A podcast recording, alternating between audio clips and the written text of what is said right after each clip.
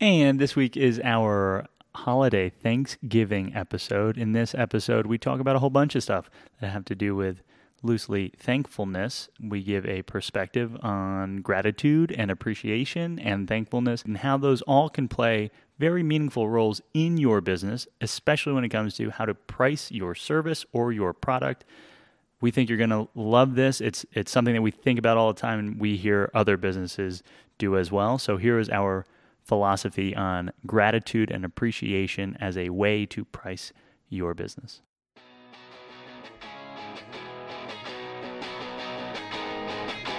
Welcome to the Making It in Asheville podcast, a podcast where the two of us typically sit down with a local business owner, entrepreneur, creative living here in Asheville to find out what they're making and how they are making it. And we're your hosts. I'm Tony, and that was Sarah.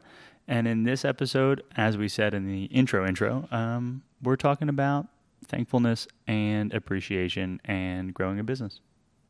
Yeah, we're taking a step back from interviews this week. Uh, we wanted to take some time to reflect on the idea of gratitude, which is a word that you'll find out um, Tony does not like. Um, we talk about why he doesn't like it, and we take a unique approach on the idea of appreciation, um, meaning money. Mm. Yes. But before we do all that, let's just take a quick second to appreciate this episode's sponsor, the Chop Shop Butchery. Uh, the Chop Shop is where we go for all things meat, eggs, seafood, um, right on Charlotte Street in Asheville. And we have a very special offer that is still live with them. Yes, so from now until Thanksgiving, only a few days away, guys, uh, you can get 10% off of your order at the Chop Shop. So, yeah, all you have to do in order to use that offer is visit makingitinasheville.com forward slash chop shop. And you just show that page to the team members and you'll save 10%. All right. So, uh, this is episode 31, and we are very excited to talk to you more about appreciation.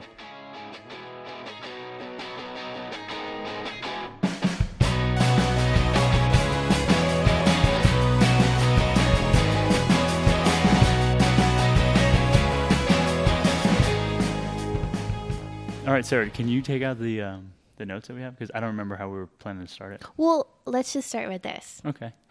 So Perfect. we we wanted to do a Thanksgiving episode, and uh, you know I wanted to talk about Thanksgiving food, but we decided that wasn't exactly the theme of uh, our podcast. So not, not we, on brand. not on brand. Um, so we started thinking about this idea of gratitude, which is you know a common theme that comes up on Thanksgiving, and we started thinking about business and you know how can we relate this topic um, of gratitude to a business idea. And the thing that came up for both of us was, well, Tony has said the word gratitude didn't quite Yeah, I mean, so what, yeah, what I'll just say is that uh, the the the flow is thankfulness, gratitude, and I personally have like not a vendetta. I have like this little thing where I don't love the word gratitude because it means very little to me.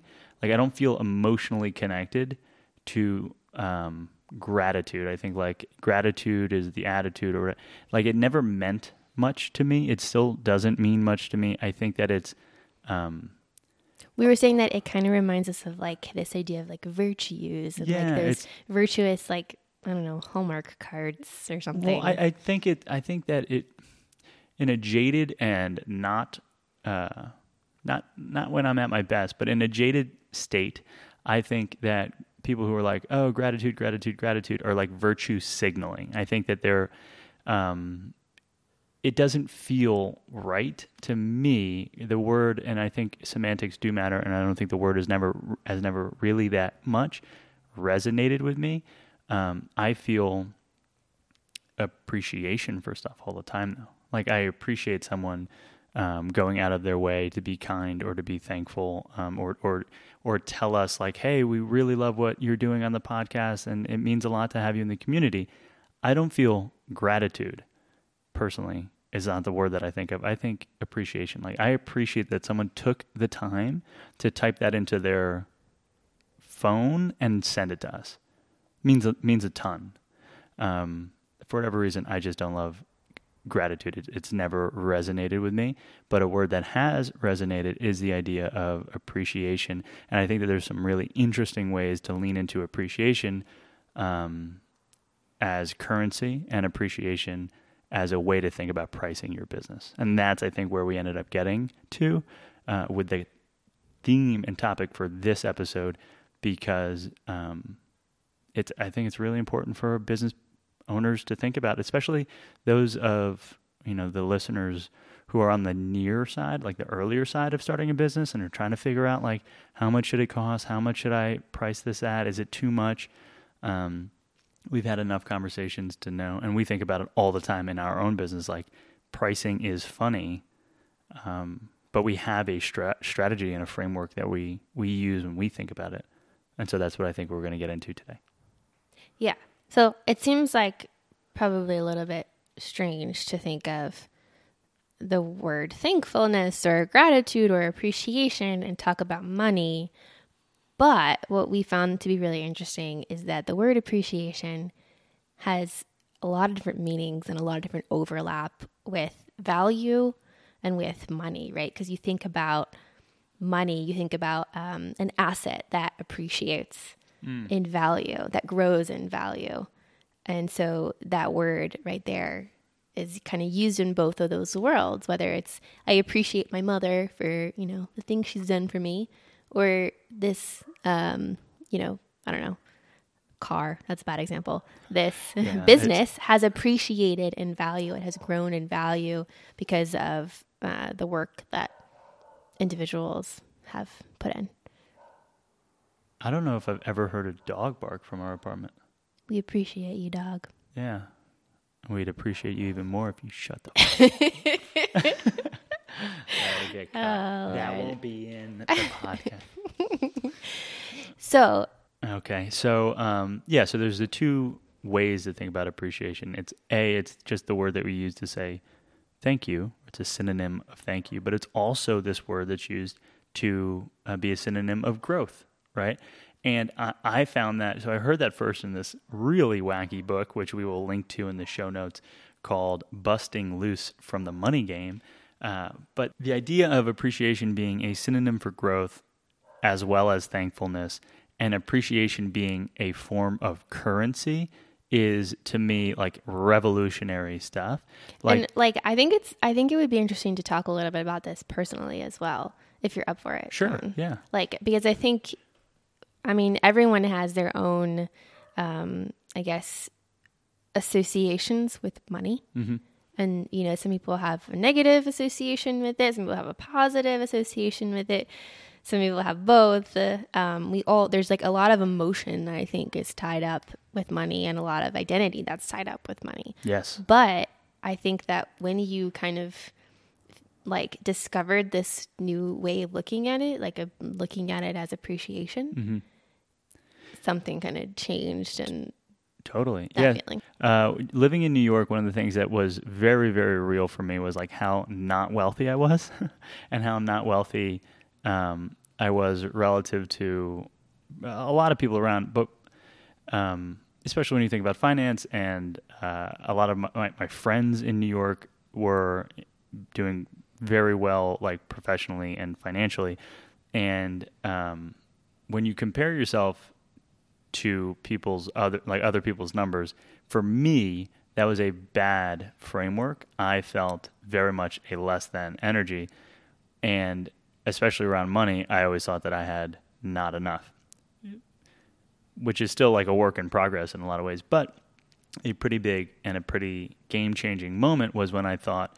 Um, or when I heard about the idea of appreciation being what you're trying to send someone, and money is one of the ways that you do it, so that like I would, you know, it was shameful. It was shame inducing for me, but like I'd question like, do I really should I really tip this person twenty percent because I just don't know how much money I have right now. I loved sitting at uh, I don't know the Grey Dog Cafe for five hours, but how much of the tip should I give? Uh, and eventually, what I what I what my mind grew into and what I was able to live into is that there were certain things that I do appreciate. One is sitting in a cafe for a long time getting work done. Um, one of the things that I don't necessarily appreciate or need much of is like, I don't know, uh, extraneous expenses on clothes and on um, bars and on booze and on um, things that don't necessarily give me life. I don't appreciate waiting in line at a club. Yeah, yeah, and I, and I think that like reframing of the words, like using I appreciate or I don't appreciate versus I want to spend money on this and I don't want to spend money on this, it can help you figure out what is important to you. And I know that that's something that um, Ramit Sethi, who we always look to for anything finance related, Mm-hmm. um, kind of says in his recommendations of, of budgeting for yourself is figuring out what are the things that are you know most important to you. If you love shoes, and that's what you want to spend your money on, then allocate your money to shoes. But if you love eating out and that's what you want to spend your money on, then you can allocate more money to that. So, anyways, Absolutely. I think that that wording is very helpful in figuring that out. Yeah, and and when you think about like appreciation, I think that um, I want to show appreciation for the hard work that people that work in service do. I want to show appreciation for the hard work that people who you know make these clothes and and make you know uh, who like I want to appreciate that. Like I want to let them know that I care and that this is something that I support.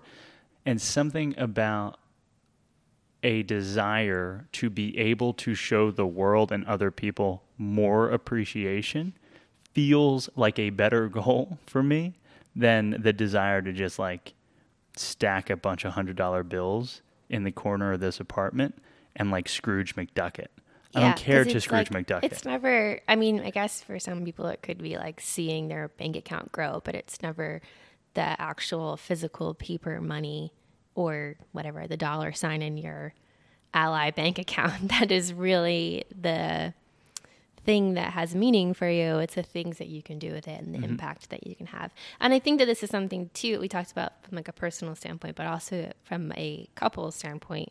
Like we've had to figure out what is it that we want to spend our money on, Yeah. and that can be hard because we have maybe different values in mm-hmm. certain things, or you know, different wants and desires and But the but the statement is the same. We both want to grow in our ability to show appreciation to the things that we care about. Yeah, exactly. So like we've decided like, you know, we want to buy as sustainable as we can furniture. Yes. So we shopped a lot of vintage and thrift shops in Asheville. Um, we love buying really good quality food. So we shop shop at places like the Chop Shop. Yeah, we, and honestly, like we go out less, but when we go out, it's like a it's a big deal, and the place is a place that aligns with what we're you know what we say we believe in. Yeah, exactly. It's a beautiful thing. It is. So I love that. I love that idea of reframing money for appreciation. Um, so, from a business point of view, we thought it was interesting to think about, you know, asking for money as a small business owner or artist or entrepreneur from other people and that icky feeling that you can sometimes get Yeah, when you ask for money.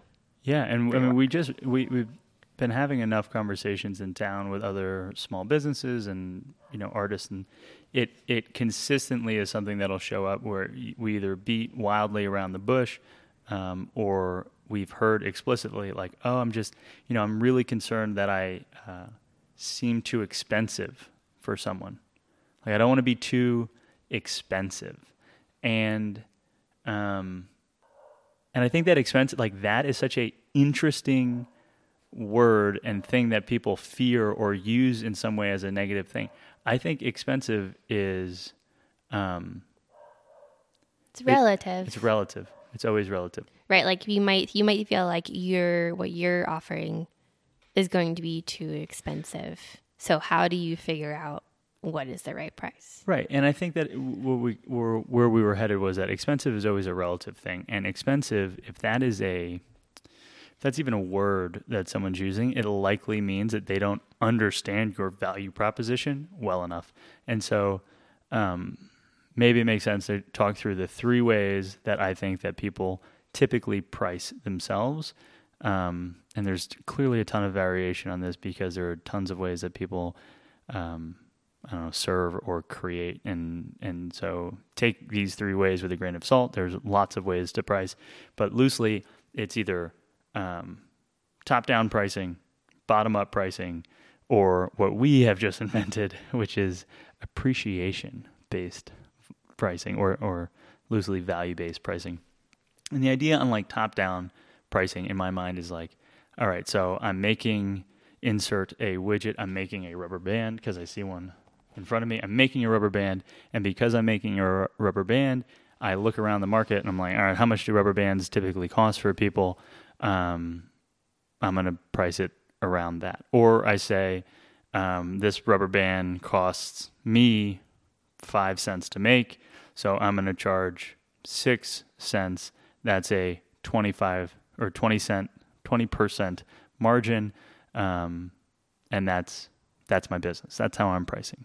So I that's top down pricing. I call that top down. Yeah. So it's like, um, it's what is the, uh, effectively going to be like what's the revenue per thing mm-hmm. going to be and um, i'm going to try and sell things so, so do you think that that works particularly well for one type of business i don't think it works particularly well oh. i think it's probably the worst way to price a thing because it's it's based on what the rest of the market looks like right so if uh, we're using rubber bands it's not a great example but like if people are used to paying X for rubber bands mm-hmm. and yours is more than X, then relatively you're expensive, and you've done nothing to tell the story of uh, why it's more expensive, and you've done nothing to create a lifestyle that supports what you, how you want to live, um, and you might run yourself ragged trying to make rubber bands like, at the price of everyone else's yeah, okay, bands. that makes sense. It's kind of like I'm thinking of,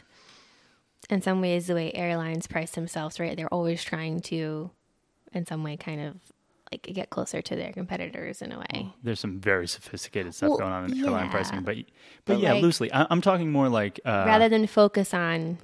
I'm talking about like think about like a website designer, mm-hmm. right? We have conversations with designers uh, frequently enough, and if they look around the market and they say, "All right, uh, it seems like five thousand dollars is a fair price to make a website at," um, that's what I've, I'm it, for what I'm able to see. That's about what everyone else is charging.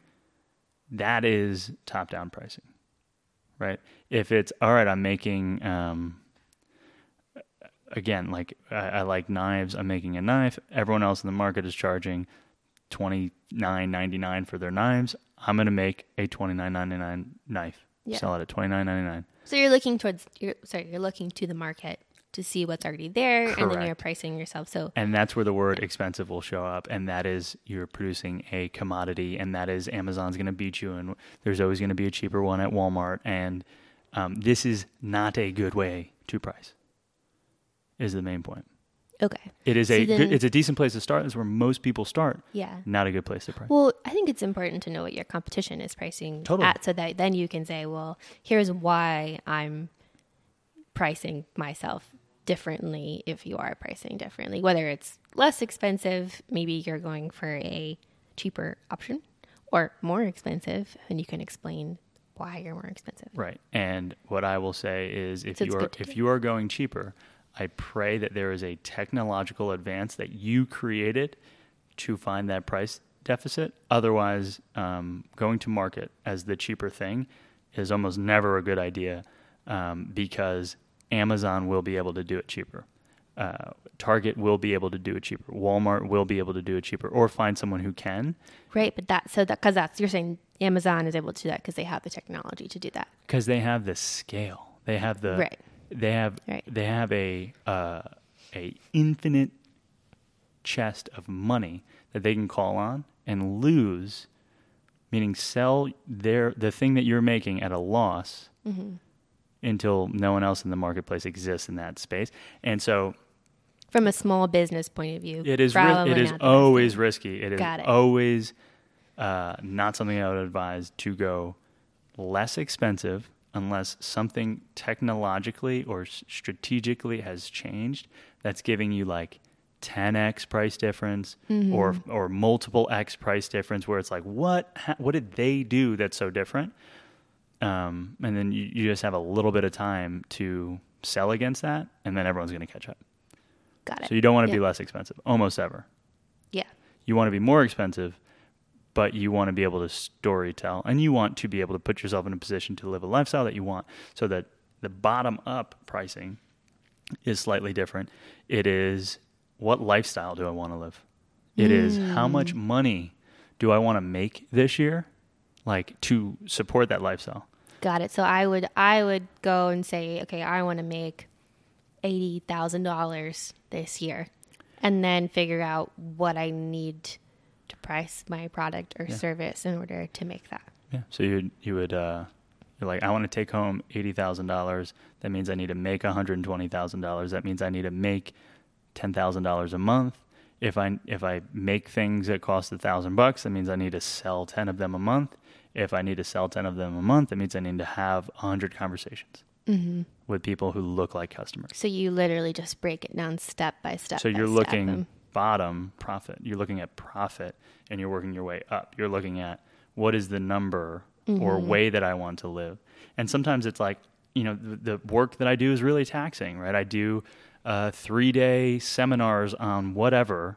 There's only so many of those. You, you don't want to do 52 three day seminars, probably, right? You might want to do, I don't know, what's a good number? Uh, 12? You do one a month for a year?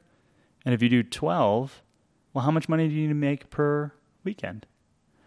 According to our last math, we need to make $10,000 a weekend to make $120,000 to bring home 80. Mm. Um, and so, okay, so if it's a 10, if it's $10,000 I need to make a weekend, I need 20 people to pay 500 bucks.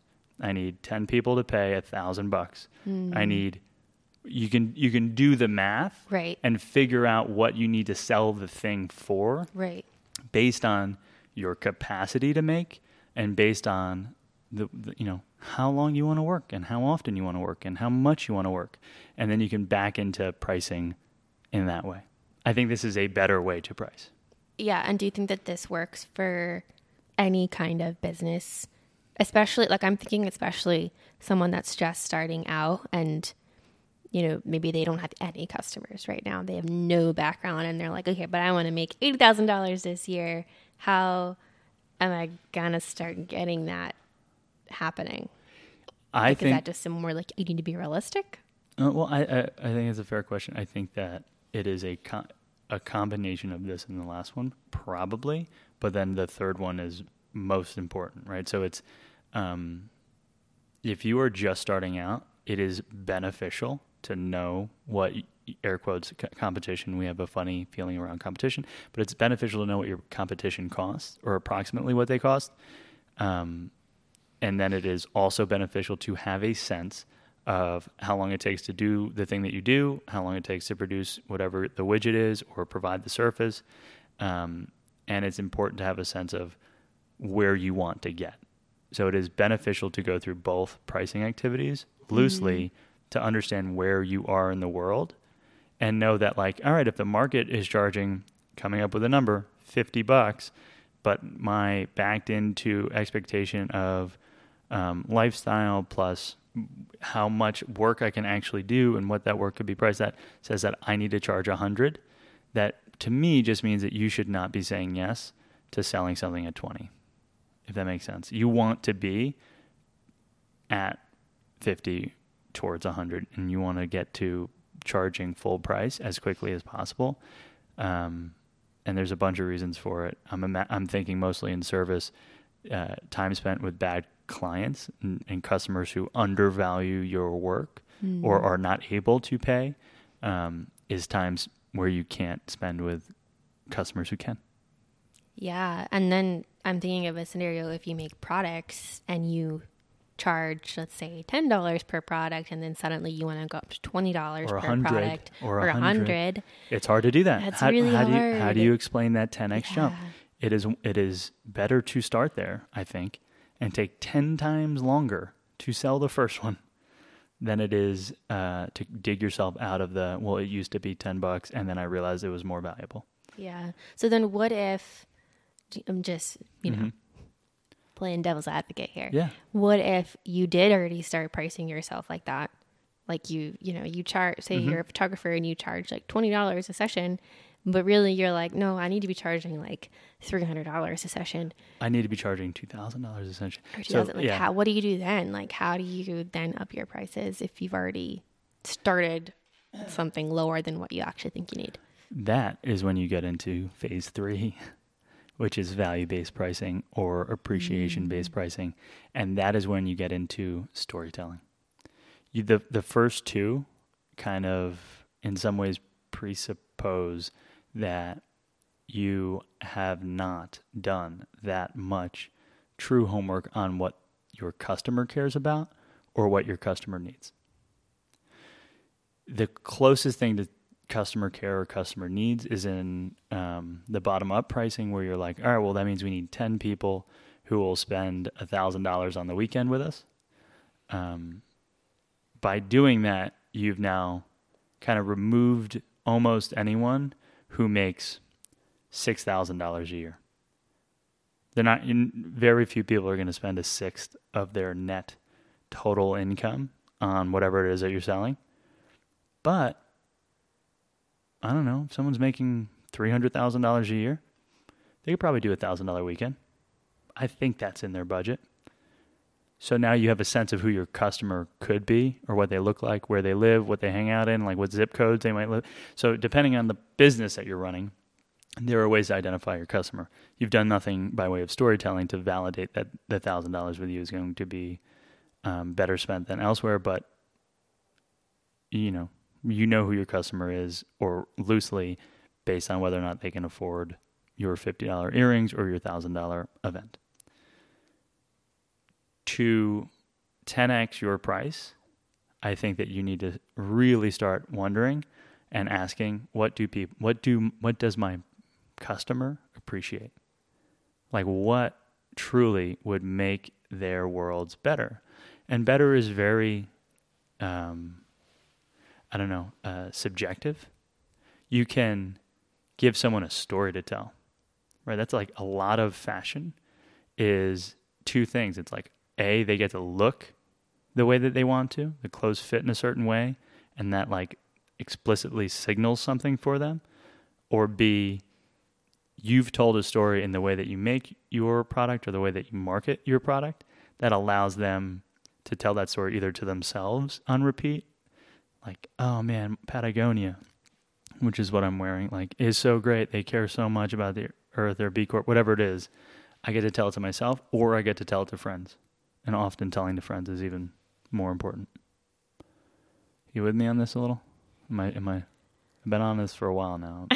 yeah, no, no, in. no. I, I, so I think this one is maybe probably the most valuable, but the hardest to figure out because, right, the, the top down approach, okay, pretty straightforward. You need to figure out if it costs you this amount to Mhm. make a product, Put a margin then on you need a of it. margin, or you look at the competitors, easy enough.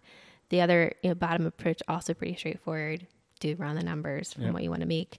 But this one, it's like there's kind of like this sent this this gap between you know maybe you've done the research on both of those and Yep. you've you know like my product cost at least x Yeah.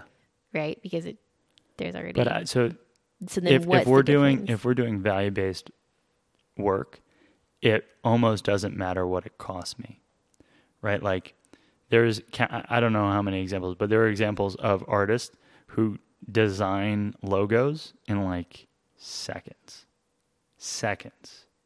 So if you're going to say, oh well, that cost me how much ink and how much do I charge per second, um, that's a not that's not how you begin to quantify how much that logo should cost, right right? What you're really asking, and you're right on a gap, is what does the world look like if you don't show up in your customer's life? What does neutral, what does consistent, like normal growth look like?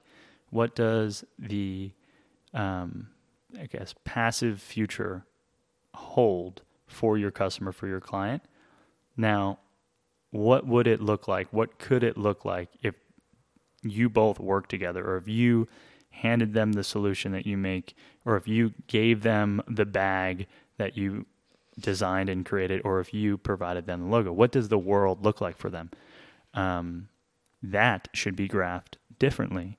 And the space between that graph, those two lines of normal future and future with you, is all value creation. It's all value creation. Right. And you get, Right. as a provider of a service or a provider of a product, you get to capture some of that value. Right. And that is a very different way to price. Yeah. It, it seems very, in many ways, relative to the customer.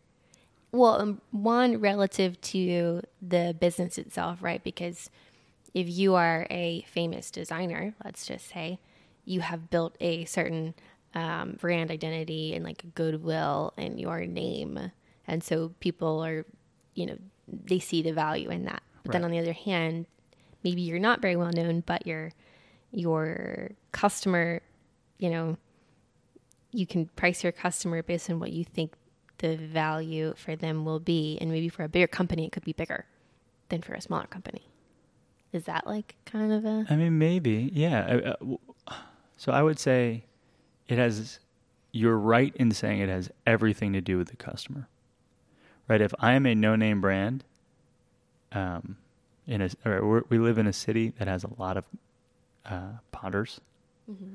yeah Let's tell the the the the reality is, you get to price your pot either by how much the clay costs and how much you price your time, or by how many pieces you make a year and how much you need to make per piece if hypothetically you sold them all out, or something around how good of a story do I get to tell about the process I use, about my inspiration, about the trip I took to visit this place, to learn this thing, to use these whatever's style, right, which is uncommon. Like, what is the story I get to tell? And I'm giving this story and the memory and the thoughts of all of those things that are tied into it to my customer. And what is that relatively worth to them?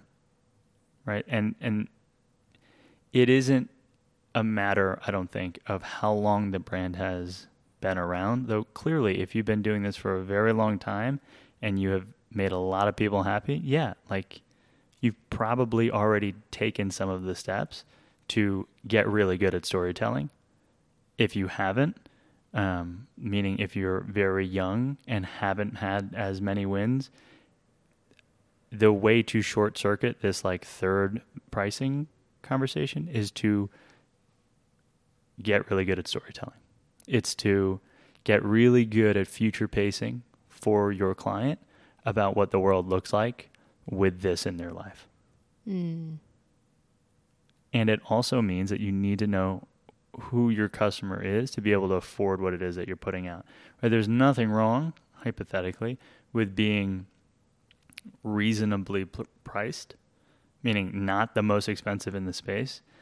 It's just if you can do the exact same amount of work and and and price it more and go through the all, whole the same process why, like why wouldn't why wouldn't you then it's a choice of who you want to work with and if you don't want to work with you know um, people who can pay you more that's absolutely fine.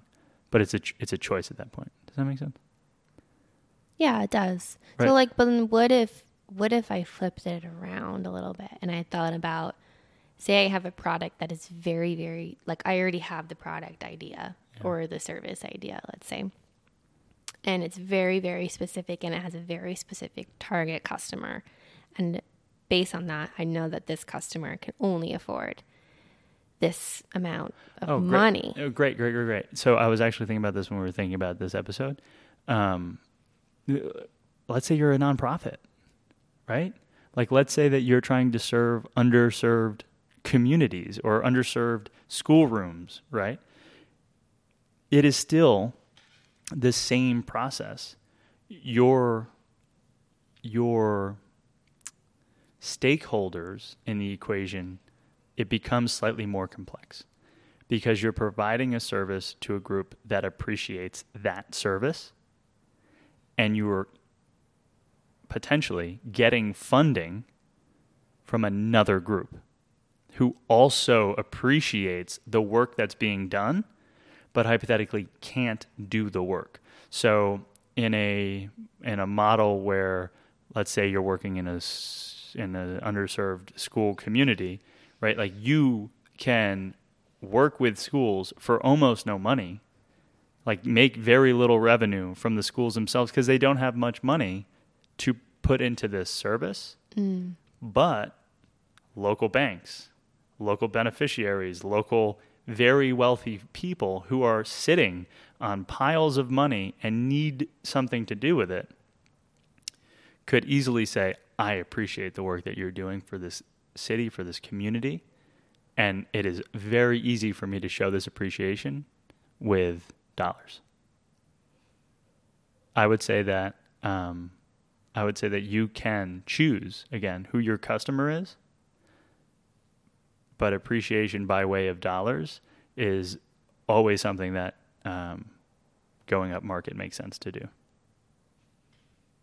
And the way that you do it is by storytelling. If you uh, are able to tell a convincing enough story about the work that you're doing, why it's meaningful, how it's impactful, um, how the people who get that thing from you appreciate it, there will always be like it's like uh, it's like energy. It's an equal and opposite reaction. If you provide value, you will receive appreciation. That appreciation might come in monetary form if you explicitly ask for it to. I think it can and will. It's just a matter of who the stakeholder is to give that to you. It might not be the customer in this case. It might not be um, the community you're serving. It might be a different community. Yeah. No, I mean, I think that, I think the nonprofit company is an interesting example, but I'm saying, like, what if, I think of a more concrete example. What if you Um, want to sell premium knives uh, to a not wealthy family? Not not going to happen.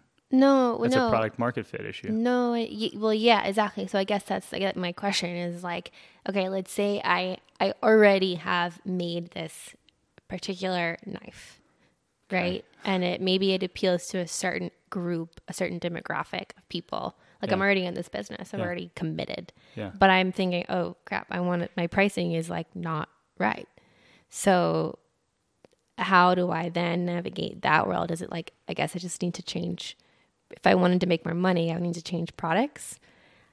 I would need to Well, or I improve mean, the storytelling. Improve story. I think the answer is almost always improve storytelling and realizing that we live in a world that has internet. So um, if you're provide if you're building something that's amazing, you make the world's greatest handmade fiddle, uh, but no one in your town plays the fiddle. You need to go on the internet. You need to find people that appreciate fiddles, and I think again, it's better. Um, it is better to take 10 times longer to find one person that will pay you 10 times as much um, than it is to, to go down in, in price, typically. And there's a whole bunch of reasons why I could think that you might want to drop price, but it, it conceptually, uh, the average person wants to make probably as much dollars per sale as they possibly can. And the best way to do that is to position yourself to provide the most possible value to your customer. And one of the ways to do that in an infinitely scalable way is by telling better stories. Knives can only have certain types of metals, steels, hmm. alloys. Yeah. At some point, the metal no longer becomes important. And it's the story you tell about the knife. It's funny that we've talked about knives so much. You mentioned it. I know, but it kept showing up. Yeah. I mean, I, I, I was trying to think of a good example of this, and I like the best example that I can think of that most people here in Asheville will know is East Fork because they were they're selling a product that is made in a lot of different places, um, and not only in Asheville because there are tons of potters in Asheville, but it's made all over the world. Um, for many years, the U.S. has imported ceramics, you know, and their dinnerware from China and other places. Um, and so they're stepping in and they've they're creating this product that is totally, uh, you know, common, but they've created a brand and a name for themselves. Yeah, with completely uncommon storytelling. Yeah. And Well, and the quality of the product, I would argue. yeah, Or maybe it's But just way- maybe it's just the way that they've told the story about the quality. exactly. Of the How do you how do you know about the quality of their product and not the quality of anyone else's products? Because you've you've chosen to hear the story. They've provided you ample opportunity to hear the story. They've provided you ways to interact with them. They've provi- they've allowed that the East Fork products that we have in our home mean more than any other plate and any other cups that we have because we get to tie them to all of the stories we've heard, Yeah. whether we wanted to hear the stories or not, and all of the experiences that we've had. Um, and that is a incredibly savvy thing to do as a business. Yeah, and, and I know when we asked, we interviewed Connie Mm-hmm. uh, earlier on in the season, and we asked her, you know, how do you explain to people why your, you know, plate cost forty two dollars or whatever it is? Because I think that's a real price shock for a lot of people, Yeah. um, or it's not. Maybe people are like, I, you know, we we met some people, you know, in town that have been like, I had every color of East Fork pottery, and I collect them all, and It is. you know, so anyways, I think that they've done a really good job of explaining why they price themselves that way Yeah, and I mean they're to make people appreciate it To- in a way. Totally, right? Like they're not picking a number willy-nilly. But they're they've done a couple of things. They've done all of the pricing models. They know what the market price is. They know mm-hmm. how much it costs them to make it. They know how much they need or want to grow in the years to come. And they know that they've told an, a good enough story that they can place margin on top of their product. Mm-hmm. And that is a it's like that's an expert, right? That's doing it as right as you can, and they're making a physical good. That's crazy. That's really special. Anyone can, without hearing stories, say, those plates, expensive. Anyone can go to the chop shop and say, that steak, expensive. And they're not wrong Right, relative to to the price of what other to, to the market. products. Yeah. but it's the it's the stories that if you hang around the chop shop, you get to hear about apple brandy beef.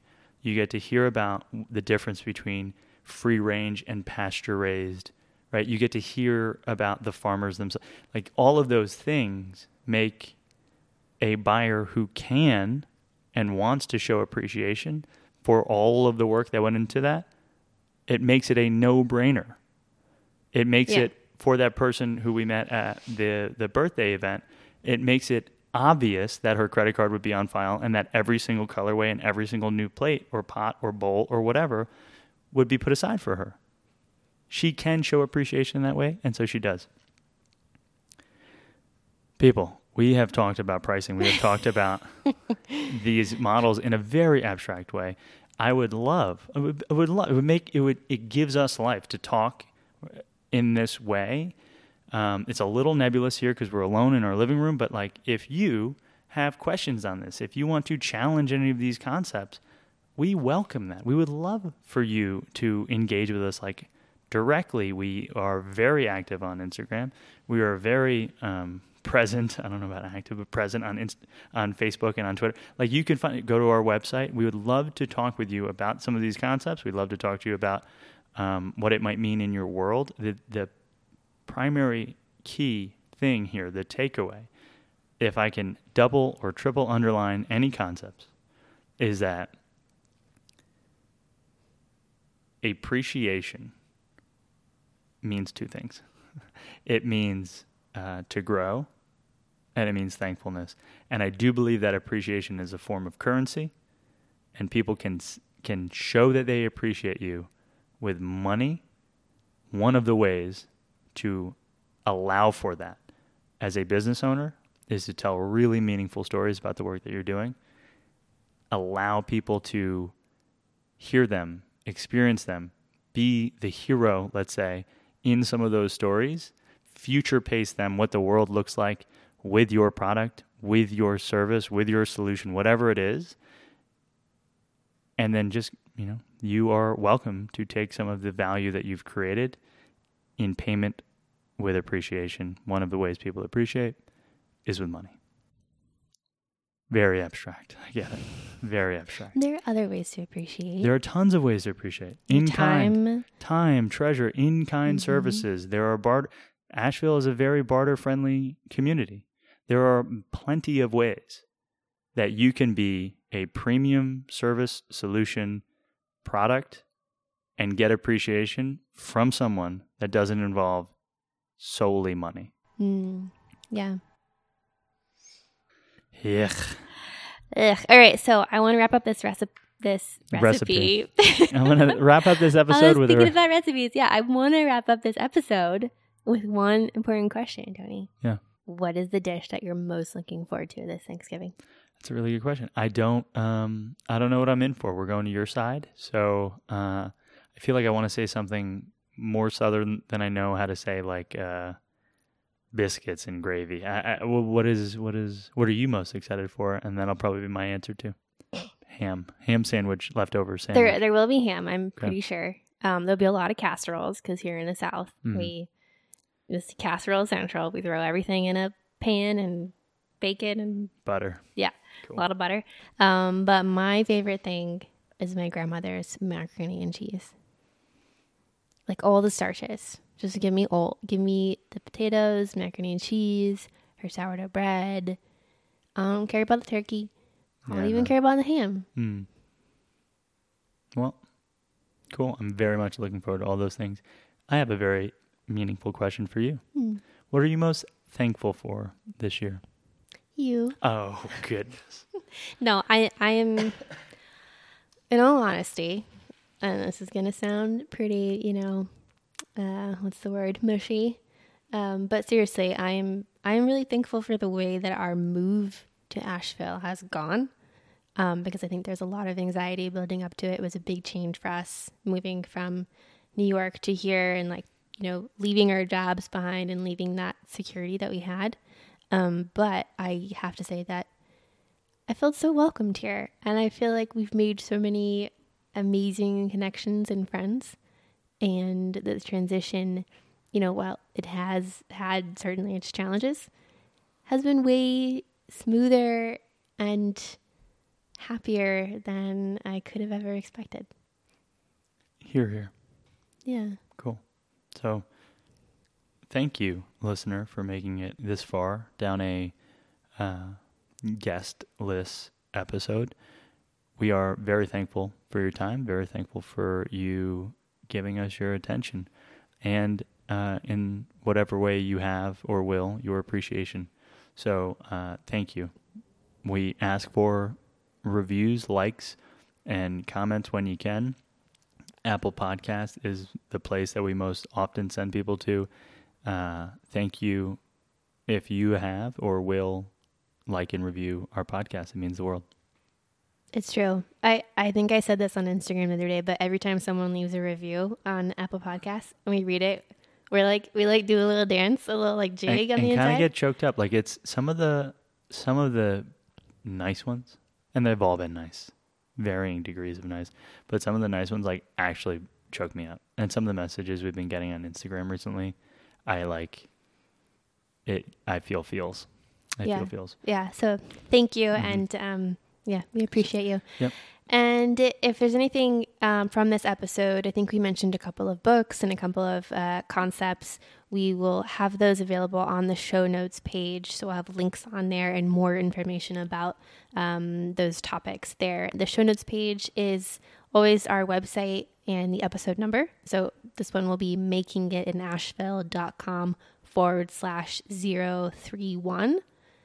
Uh, yeah, Awesome. we'll link to it also from the players. Yep. And the last bit is that if you are interested in being on the Making It in Asheville podcast as a guest, or if you know someone who would be, please let us know. The best place to do that is on our website at makingitinasheville.com forward slash podcast. Uh, there's a really quick survey you can fill out and let us know who you think we should talk to next. Sarah, we've done 31 episodes. We've been in town for over six months, like substantially. Tomorrow is our, we're recording this the week before Thanksgiving. Tomorrow is our two month wedding anniversary. Oh my gosh! Time Happy is flying. Thanksgiving, everybody! Happy Thanksgiving, everyone. Thank you, Sarah, for being my partner in crime, my partner in life. Aw. You're the heart and soul of this team. Oh my God, we're getting so emotional on the All podcast. right, we're gonna. Uh, some of that will make it, some of it won't. But I love you. Happy five. 31st episode. High five.